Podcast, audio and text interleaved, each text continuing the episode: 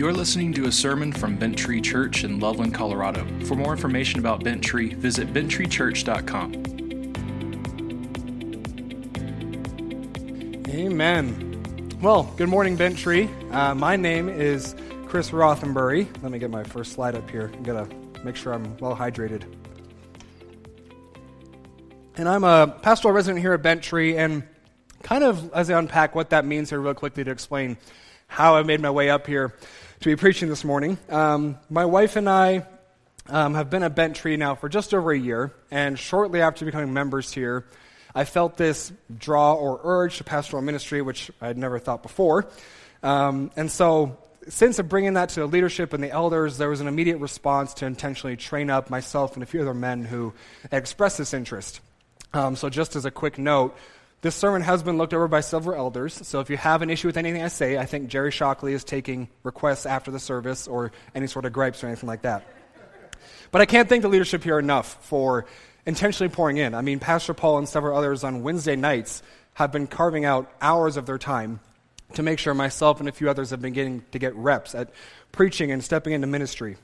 Um, on top of that, started an online seminary just the beginning of January here. So getting a little bit more training, and everything after that is kind of up in the air. We're all open with our hands, basically saying, we're ready to be trained, we want to dive in, get filled up, and we don't know what's next. Um, part of that could be we bought a house in Eaton this past summer, and it seems like there's some divinely timed puzzle pieces that are maybe leaning towards planning a church there in the distant future. But like I said, a lot of it is up in the air. So I simply just give you that background and context to simply ask as our Bent Tree family, would you be praying alongside us, um, figuring out what this call looks like for myself and my wife, Michelle, that we'd be continuing to get filled up and trained, and that our mind, soul, body would all be continuing to get strengthened and trained for ministry. Um, and also for our safety, just as we figure out what this looks like. Um, I don't think I'm terribly extreme in saying that if things don't really change, I don't think America is going to get more kind to Bible believing Christians. So, boldness, wisdom, and anything else you can think of, not just for myself, but I think for our entire Bent Tree family. Amen? Well, the text we have today is from the book of James, and I'll give you a moment to flip there. If you need a cheat sheet, you can go to the very last book of the Bible, Revelation, and slowly flip backwards. And if you hit Hebrews, you went a little too far. And I want to give you a little bit of context um, for James, because I realize this is a standalone sermon. Jeff just wrapped up the gift series coming out of the Christmas season, and Paul is going through John right now. So I wanted to give a little bit of background on the, the book of James and where this is coming from. So the author is Jesus' brother, James, who was quickly recognized as a leader in the early church um, after Jesus came back and then ascended back into heaven. And so it was written primarily to Jewish Christians with the focus of the practical application of the Christian faith using wisdom. I want you to think of it as a New Testament version of Proverbs. And a short subtitle for the book of James could be James, encouraging God's people to act like God's people. And let me give you a quick heads up James does not mince words. He is boldly declaring through this book that a profession of faith in Christ that produces no life change is worthless and actually damaging to the reputation of Christ.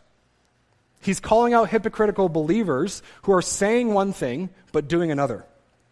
And the first action or behavior he's addressing is how believers engage in trials and tribulations and how we're strengthened in the midst of them. And that's what we're unpacking today in chapter 1. It's hammered to a pulp here, but I'm going to be focusing on verses 12 and 15. However, I want to start in verse 1 and read all the way through verse 15 so we can get the full context. So, would you stand with me as we read today's word out of reverence? James chapter 1. James, a servant of God and of the Lord Jesus Christ, to the twelve tribes in the dispersion, greetings. Count it all joy, my brothers, when you meet trials of various kinds, for you know that the testing of your faith produces steadfastness. And let steadfastness have its full effect, that you may be perfect and complete, lacking in nothing. If any of you lacks wisdom, let him ask God, who gives generously to all without reproach, and it will be given to him. But let him ask in faith, with no doubting. For the one who doubts is like a wave of the sea that is driven and tossed by the wind. For that person must not suppose he will receive anything from the Lord. He is a double minded man, unstable in all his ways. Let the lowly brother boast in his exaltation, and let the rich in his humiliation, because like a flower of the grass, he will pass away. For the sun rises with its scorching heat and withers the grass. Its flower falls and its beauty perishes. So also will the rich man fade away in the midst of his pursuits. And here's our text for today Blessed is the man who remains steadfast under trial, for when he has stood the test, he will receive the crown of life, which God has promised to those who love him. Let no one say when he is tempted, I am being tempted by God. For God cannot be tempted with evil, and he himself tempts no one. But each person is tempted when he is lured and enticed by his own desire. Then, desire, when it has conceived, gives birth to sin, and sin, when it is fully grown, brings forth death. Let me quickly pray and we'll dive in. Father, our simple prayer this morning is more of you, less of me. May I be stepping to the side and may your Holy Spirit be working to illuminate and unpack the wisdom in this text. And even now, I'm just asking that your Spirit would be on the move for even those who are not in a uh, loving faith relationship with you and those who are, that this gospel today would not be old news and that it would impact us afresh and anew for our lives. Amen. Thank you. You may be seated. So, our approach this morning is going to be a little mixed up. We're going to jump over verse 12, and we're going to start with 13 through 15, and then we're going to return to verse 12 towards the end of our time together. And here's why I want to do this. Verses 13 and 15 are talking about temptation to and consequences of sin that can come when we're in the midst of trials. And verse 12 is speaking to a reward awaiting those who are faithfully persevering in trials and resisting temptation. And there's some hard truths in 13 through 15 that are balanced really well with an amazing promise in verse 12. And this is the first truth we're going to see as we take it in our special order this morning. God cannot be tempted with evil, and he tempts no one. If you know your Bible, you might have contradiction alarms going off in your head right now, maybe. You might be saying one of two things. One, Jesus was God, but he was tested by Satan in the wilderness. Or, wasn't Abraham tested, or in some translations, tempted by God, when God asked him to sacrifice his son Isaac? Great points. I knew you would ask, so I came prepared this morning. I wish I had an extra couple hours to unpack Jesus in the wilderness. It's actually quite rich, but we're going to do a 30,000 foot view to understand the power behind that, and we'll continue moving on. Jesus was truly God and truly man. We'll never understand how that quite works on the side of eternity. If you figured it out, I promise you haven't. But let me tell you two things with certainty based out of that. Number one, if Jesus ceased to be truly God for even a second, we would have no Savior. And two, if Jesus ceased to be truly man for a single second, he wouldn't have been a worthy, once and for all sacrifice for our sin. Hebrews 4 in verse 14 beautifully says this Since then, we have a great high priest who has passed through the heavens, Jesus, the Son of God. Let us hold fast to our confession. For we do not have a high priest who is unable to sympathize with our weaknesses, but one who in every respect has been tempted as we are, yet without sin. Let us then with confidence draw near to the throne of grace, that we may receive mercy and find grace to help in time of need. Satan's temptation of Jesus was actually an appeal to his humanity. But Jesus only met him with the rebuking of Scripture and constantly pushing back against the three different times Satan tempted him. In Adam, our federal head, he was tempted and crumbled immediately under that weight and sinned so fast. But Christ never sinned. All this temptation was thrown and thrown and thrown and thrown upon him, but he never cracked.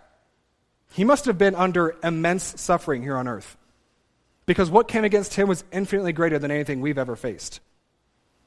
Maybe drive this home. I want you to imagine you're holding a barbell for weightlifting over your head. Let's say there's 50 pounds on there. Most of us might be in okay shape, might be shaking a little bit after a few seconds. What happens if I throw 200 pounds on there now? I'm thinking most of us are now in the ER. How about 1,000 pounds? 10,000 pounds? 20,000 pounds? The world record is something like 400 pounds, so we're probably toast at this point. But Christ is holding a million plus pounds over his head, and he never once fell. He was tempted, but he never fell. He never slipped. He was perfect. The pressure we feel of our temptations must pale in comparison to what Christ resisted. He who knew no, sin became sin in order to become the once and perfect sacrifice and propitiation or payment for our sin. He is a king who lived a sinless life through his own virtue and righteousness. As for Abraham, moving on to the second maybe possible contradiction, we have to draw a distinction between God testing our faith and God tempting us to sin, because he's only doing the former. As we've seen here, God is frequently going to test our faith to make it more steadfast and mature. So when God is testing Abraham, he's putting this heart wrenching decision of having to sacrifice his son in front of him so that Abraham could affirm the faith he recently proclaimed in God. He was not tempting Abraham to disobey him. His desired response was obedience and faith. Maybe writing it down this way will help drive it home. The purpose of trials is not to separate us from God, but to bring us closer to God.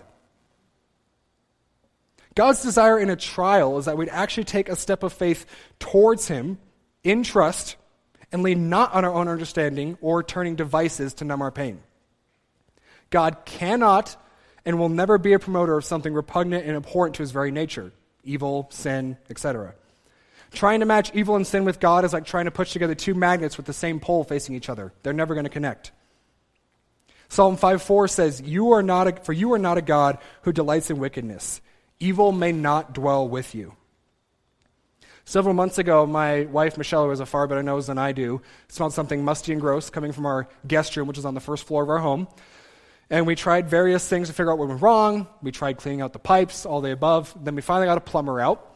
And after an investigation, had the amazing news delivered that we had 50 gallons of sewage that had accumulated in our crawl space because a pipe had broken and cracked off and was now resting and spewing all that lovely stuff under our home. If you've never been lucky enough to experience a sewage issue, take a minute to give thanks to restoration companies on your way home. They charge a pretty penny for a reason because nobody wants to clean up their own sewage. And their pair is now all wrapped up, but initially, the solution involved a very brave young man putting on a hazmat suit, crawling in our three foot high crawl space on hands and knees, and throwing absorption pads into the sewage to soak it up and then drag those out. Just in case you aren't happy with your current line of work, there's other options out there.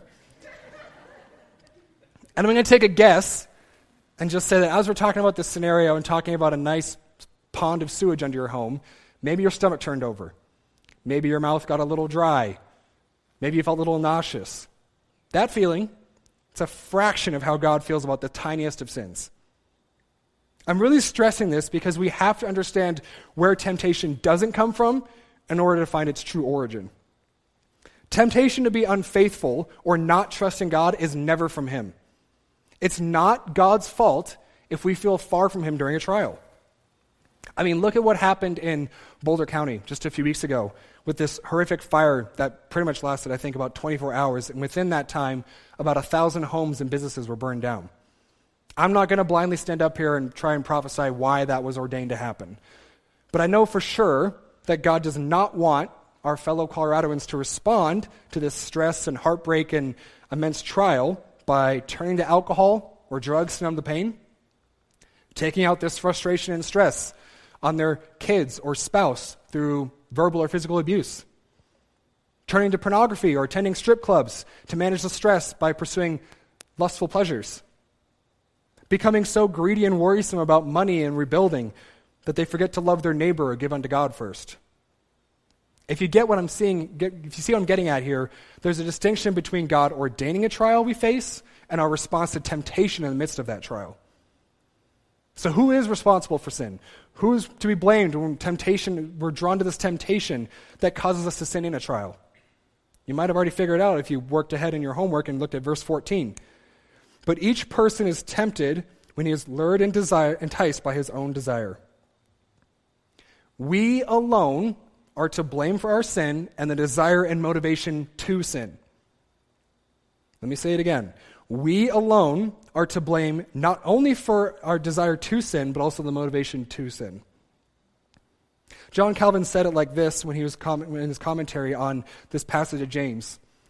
The meaning is that man in vain evades, who attempts to cast the blame of his vices on God, because every evil proceeds from no other fountain than from the wicked lust of man. Every evil proceeds from no other fountain than the wicked lust of man. Verse 14 in James is not alone in the complete Word of God of placing the responsibility of evil squarely on our shoulders. We love to try and escape that responsibility, though, as best we can. Why not? Adam, our federal head, did the same thing. If you want to turn with me real fast, we're going to look at Genesis 3, which is the very first book in your Bible. And for a little bit of background of what's going on here, uh, God has just finished creation. He's created the heavens and the earth, the waters, separated land from the sea, and to cap that all off, He's now created man and woman, image bearers, unique in His creation. They were given one command do not eat of the tree of the knowledge of good and evil. And our story picks up right after they both then quickly went, after being tested by Satan or prompted by him, to eat that fruit. So this is Genesis 3, starting in verse 8. And they, Adam and Eve, heard the sound of the Lord God walking in the garden in the cool of the day. And the man and his wife hid themselves from the presence of the Lord God among the trees of the garden. But the Lord God called to the man and said, Where are you? And he said, I heard the sound of you in the garden, and I was afraid because I was naked, and I hid myself. He said, Who told you you were naked? Have you eaten of the tree of which I commanded you not to eat? The man said, Catch this. The woman you gave me, she gave me the fruit of the tree, and I ate. And then the Lord God said to the woman, What is this you have done? The woman said, The serpent deceived me, and I ate. Are you seeing these expert level redirects from Adam and Eve? Adam blamed God for his sin. The fact that God did not smite him on the spot is a true act of mercy and grace we do not give enough credit for. Eve, in her husband's amazing example, follows after him and blames a serpent for her sin. It looks outrageous, but it really doesn't play all that differently in our lives, does it? We do not grasp the ugliness of our sin, and we love to shift responsibility any chance we can get. Now, you could make the argument here that a devil, the devil is a deceiver, and he was the one that should take some responsibility. And he will in the final days. Or what about the influences of the carnal world? Spirits of darkness are alive and well in the 21st century. I'm not going to deny that. But notice how James is giving zero language to that. James knows very well about Satan's deceiving ways, but his call for responsibility is squarely on our shoulders. It's almost as if James is saying this The argument, Satan made me do it, will not justify you on Judgment Day. Whether you want to blame the devil or the world or God, at the end of the day, responsibility is on us. Before we were saved and regenerated for true followers of Christ, the devil in the world did not have to seek us out to tempt us. We were born with sinful desires, and we drank down iniquity like it was fresh water. We were conceived in sin and born in iniquity. We were diving into that head first, into that nice pond of sewage. And we don't understand the root cause of evil and temptation. In order for the gospel to be beautiful, we have to start with the depravity and ugliness of that sin. Good news is only good news when we know the depth of what we've been saved from. And most people don't think they're bad people. They're good people who make mistakes. Jeffrey Epstein, worse as they come, or bad as they come. Hitler, absolutely evil. But me, telling a white lie, using God's name in vain, that's just part of being human. I just slip up from time to time. Look at this paraphrase exchange between Voddie Baucham, who's a well known Reformed pastor, and a college student about evil that may help ship this for us. I'm going to read off this paraphrase transcript. Student, if you believe in a God that is omni- omnipotent and omnibenevolent, how do you reconcile the issue of theodicy? Voddie, took a semester of philosophy, right? Student, well, yes, I did. How did you know? Voddie, because if you hadn't, you would have just said, listen, God's so powerful and so good, how come bad stuff happens? But I'm not going to answer the question until you ask it correctly. The proper question is this How on earth can a holy and righteous God know what I did and said and thought yesterday and not kill me in my sleep last night? Until you ask the question that way, you don't understand the issue. You believe the problem is out there. You believe there are some individuals who somehow don't deserve anything besides the wrath of Almighty God. End quote. Why doesn't God eliminate all evil from the world? Because he would start with me and you. Temptation comes when we're enticed by our own lust. Yes, sometimes the devil and his spirits may collaborate to tempt us, but they can never be blamed because they're only giving us something that we already crave. The origin and temptation of evil comes back to our own hearts. James in verse 14 doesn't say by Satan's evil desires or by the world's evil desires. It says by our evil desires, we are dragged away. I promise you, there's some good news coming, but we have to acknowledge that even as regenerated Christians, we're going to be wrestling with our old sinful nature until the day we die. But we're not alone. What is the root cause of temptation? Our own heart and its evil desires. We are born again believers, but the stench of death lingers. When you have some time, it might be an encouragement to go read Romans 7 in its entirety, and you'll see the Apostle Paul, who wrote a good portion of the New Testament, wrestling with the same idea. He says this towards the end of Romans 7. So I find it to be a law that when I want to do right, evil lies close at hand. For I delight in the law of God, in my inner being. But I see in my members another law waging war against the law of my mind, and making me captive to the law of sin that dwells in my members. Wretched man that I am, who will deliver me from this body of death? Thanks be to God through Jesus Christ our Lord. Paul wants to do good, but is acknowledging that evil is coming from him alone. He feels wretched and powerless in his own power. So he points to the only source of deliverance Christ. So, what are the consequences of that sin? We've now talked about verse 13 and 14, but what are the consequences of letting sin grow? Look at verse 15 for this flow of reason. Then, after desire has conceived, it gives birth to sin, and when sin is fully grown, it gives birth to death. Now, depending on your translation, you might have a different phrase than birth to death, but I thought that was an interesting paradox. Birth to death. How can an act that brings forth life be compared to bringing forth death? I don't think you have to be a parent to know that birth and labor is pretty intense work. So here's the underlying theme with this progression that I see sin and its consequences demand time and effort. Giving birth is no accident, it requires time, support, pain, effort, and unbelievable energy. I'm guessing. Similarly, after your initial desire to temptation has been conceived, it leads to sin. That sin, if allowed to grow and mature, will give birth to death. Maybe it'll help to imagine a large garden that you're wanting to plant, and you buy some seeds. And those seeds are those small initial desires that you're tempted by that you put in the soil. And you consciously bury it and keep it there. But you continually water it as you're continually testing, testing and giving into sin because these temporary pleasures are what you're pursuing.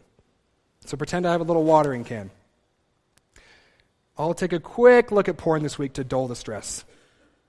You know what? That was a stressful day at work. I'm going to vent by gossiping about a brother and sister in Christ to someone else instead of taking it to them. You know what? I will go work that 60 hour work week because I'm so wrapped up in the image of success and working hard, even though my family might need to be neglected. I'm living a little bit beyond my means, so therefore I'm going to have to work more and become a little bit more greedy to sustain that. Feeling a lot of insecurity. So I'm going to go scroll social media for a little bit, judge other people, so I can feel mightier. I'm going to channel my fear into being more outspoken about masks or vaccines or politics than the gospel. I feel a little bit of anger and entitlement growing.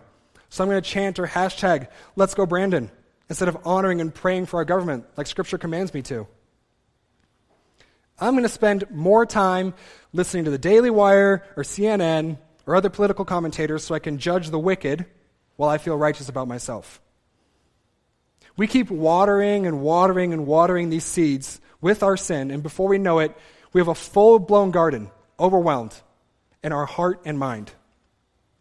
If we let sin mature, like verse 15 says, the only outcome is death. Death, or thanatos in the Greek, means a f- separation, whether that's physical or spiritual. At a basic level, that's what death is it's separation. When we die our physical deaths, our bodies are separated from our souls. But in a spiritual death, we are separated from God for an eternity. And that doesn't mean we're handed over to Satan for him to torture us in hell. God is in control of hell. So you're separated from his good loving kindness, but he's still pouring out his just wrath. So let's compare James 1:15 with Genesis 3. Adam and Eve's desire to be like God, knowledge of good and evil, caused them to sin, which led to death or separation from God in the perfect Garden of Eden that He had created for them. And then eventually, later in their life, they had a physical death. death. So here's my simple plea don't let sin grow. This is Paul's encouragement to you in Romans 8, verses 12 and 13. So then, brothers, we are debtors, not to the flesh, to live according to the flesh. For if you live according to the flesh, you will die. But if by the Spirit you put to death the deeds of the body, you will live. We put to death and separate ourselves from our sin through what? The Spirit. I was trying to find a really great quote to wrap this up and make it sound great, but sometimes there's some wise men who are already passed away that nailed it on the head, so I don't have to do the work. John Owen said this Be killing sin, or it will be killing you. So, how do we put to death sin on this side of eternity? You ever heard that very popular Christianese saying, God never gives us more than we can handle? It sounds kind of reassuring. You know, God is tempting us based on our levels of strength in our rough seasons, but it's not supported in Scripture. In fact, it's actually directly opposed to what the gospel message is all about. We are so dead and overwhelmed by our sin, there's nothing we can do in our own power to regenerate ourselves and earn God's favor. It takes a divine, sovereign act of grace for God to breathe life into our lungs and renew every fiber of our sinful being so that the sin we used to love now becomes repulsive. God is constantly testing us with more than we can handle. So we'll turn to Him and lean on Christ instead of our own pride and power. That is the proper reading of Philippians 4:13 when Paul says, "I can do all things through Christ who strengthens me." Paul, a man who spent most of his life being mocked, beaten, imprisoned, and cursed at, is desperately looking to Christ as his only source of hope. It's not a verse that we tattoo on our back or paint in a gym so we can pray over it to bench press 400 pounds or go win a state championship. It's a verse to pray through those long days of putting sin to death and facing persecution. It's a holy prayer. Or once again, listen how Paul is confronting this idea in 2 Corinthians chapter 1 in verses 8 through 10. For we do not want you to be unaware, brothers, of the affliction we are experiencing in Asia. For we were so utterly burdened beyond our strength that we despaired of life itself. I wonder if that might hit home for a lot of us this morning. We were so utterly burdened beyond our strength that we despaired of life itself. Indeed, we felt that we had received the sentence of death. But that was to make us not rely on ourselves, but on God, who raises the dead. He delivered us from such a deadly peril, and He will deliver us. On him have we set our hope that he will deliver us again. Christ will strengthen and deliver us, whether here on earth, whatever trial we're in, or until it comes until eternity. So flip that script you see in James 1:15 by comparing it to what happens in Romans 5, 1 through 5. I have it up so you don't have to flip there. Romans 5 says this Therefore, since we have been justified by faith, we have peace with God through our Lord Jesus Christ. Through him, we have also obtained access by faith into grace in which we stand, and we rejoice in the hope of the glory of God. Pay attention to this. Not only that, but we rejoice in our sufferings, knowing that suffering produces endurance, endurance produces character, and character produces hope. And hope does not put us to shame, because God's love has been poured into our hearts through the Holy Spirit who has been given to us. Do you see that amazing contrast? Instead of suffering leading to desire and sin and death, suffering produces endurance. Endurance produces character, and character produces hope. Hope that would not put us to shame. So instead of being drawn into that temptation during a trial, persevere and grow in endurance. As you water that endurance with prayer and gathering with your brothers and sisters in Christ and studying the Word and so much more, you'll start to spring leaves and roots and grow. And before long, you'll be a strong, mighty tree like the one you see in Psalm 1, planted by streams of water that will produce fruit because we're planted in Christ. So here's your positive garden if this helps you out a little bit. That inevitable trial hits. Maybe it's a freak fire in Colorado. I think it's one of the latest I've ever seen in Colorado in December. Or maybe someday we're persecuted for being Christians. Your local church rallies around you to mourn with you and provide for you. When those really night, hard nights hit and the stress seems unbearable, you're resisting that urge to sin.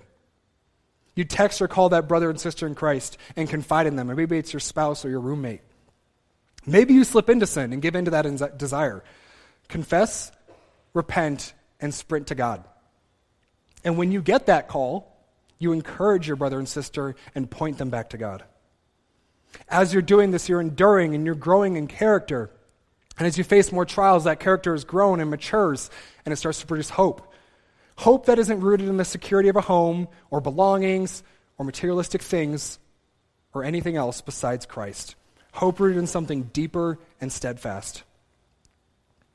When you're enticed by these desires, inevitably, identify them, repent, and cut them out. Give those seeds no water. This is now going to set up as we start to work backwards here into verse 12. Because, like I said, this verse is rich. Verse 12 of James 1 Blessed is the man who remains steadfast under trial, for when he has stood the test, he will receive the crown of life, which God has promised to those who loved him. Love him. Blessed is the one who remains steadfast under trial. It doesn't say, blessed is the rich, or the wealthy, or the well put together, like we may think in our developed country. It's actually coming right after verse 11 in James, where it says that the rich will fade in their pursuits. Blessed here is the Greek word makarios, which can mean happy or blessed, but we're actually missing the congratulatory tone that comes with it. It's almost like God is proclaiming this blessing, like a parent giving their kid a medal after they've just finished a competition. This is a blessing promised for believers who remain steadfast under trials and temptations.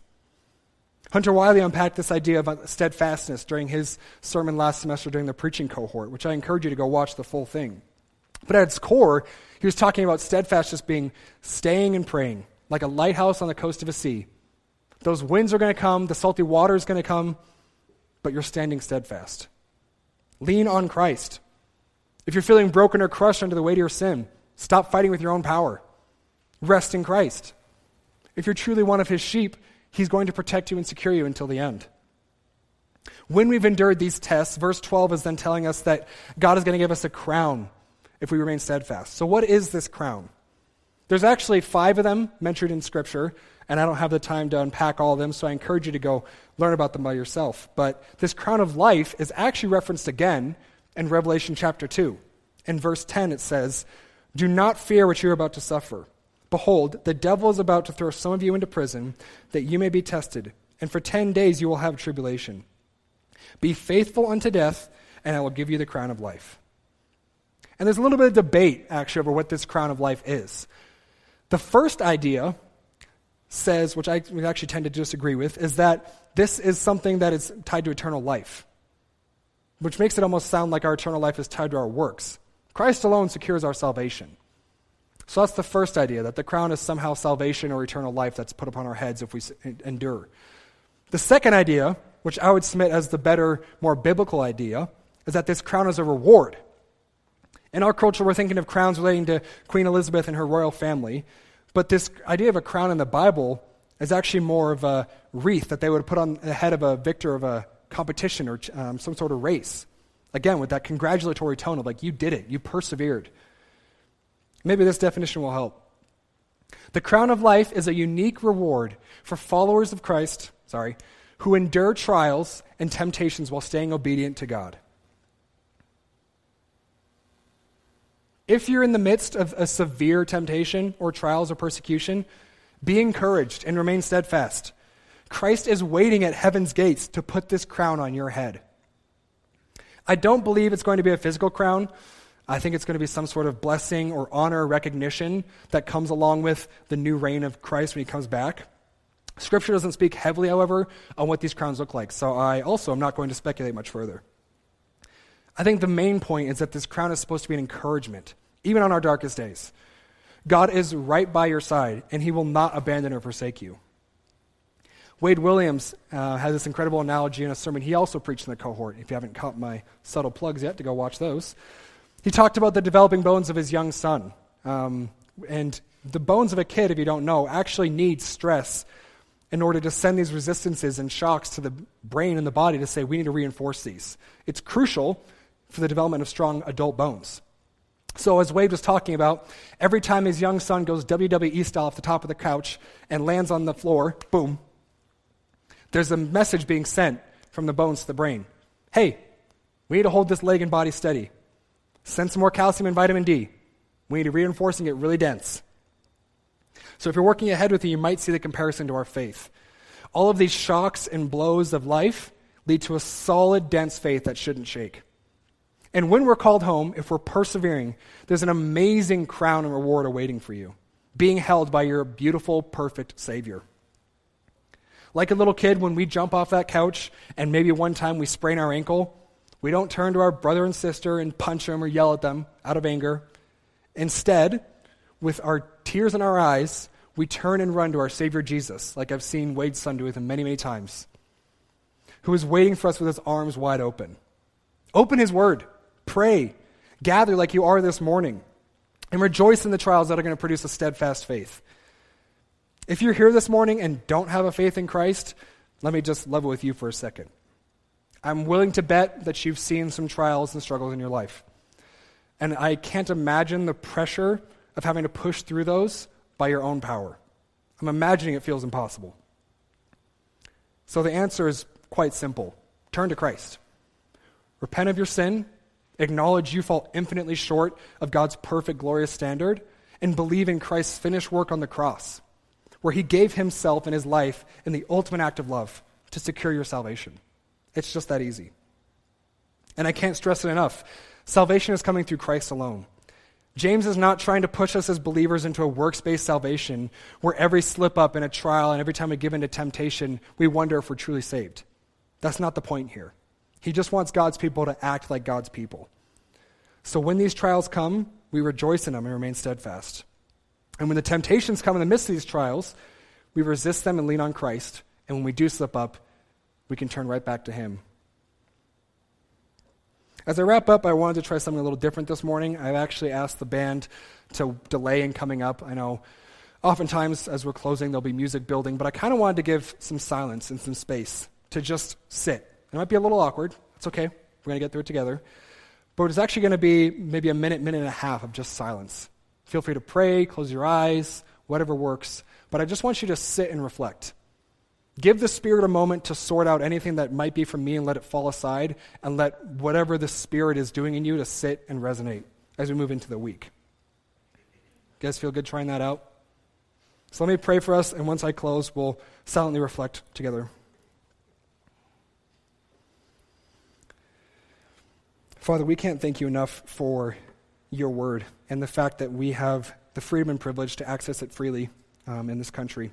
May we never take that for granted. And as we hear your word this morning and James' encouragement to act like your people, um, I just I pray against any sort of weightiness or um, the power of the law resting on the shoulders of anyone here. May they rest in Christ. His work is completed. Our sin is paid for. This is simply an encouragement to remain steadfast and see trials for the blessings that they are in our life, even if they don't feel like it. And Father, we thank you for the finished work of your Son that we can rest in. And the fact that there is a crown waiting for us if we can persevere and lean on the tools and the spirit you've given us to persevere through trials. We love you, Lord. Amen. Thanks for listening to this sermon from Bent Tree Church. To get connected at Bent Tree and for more information, please visit benttreechurch.com.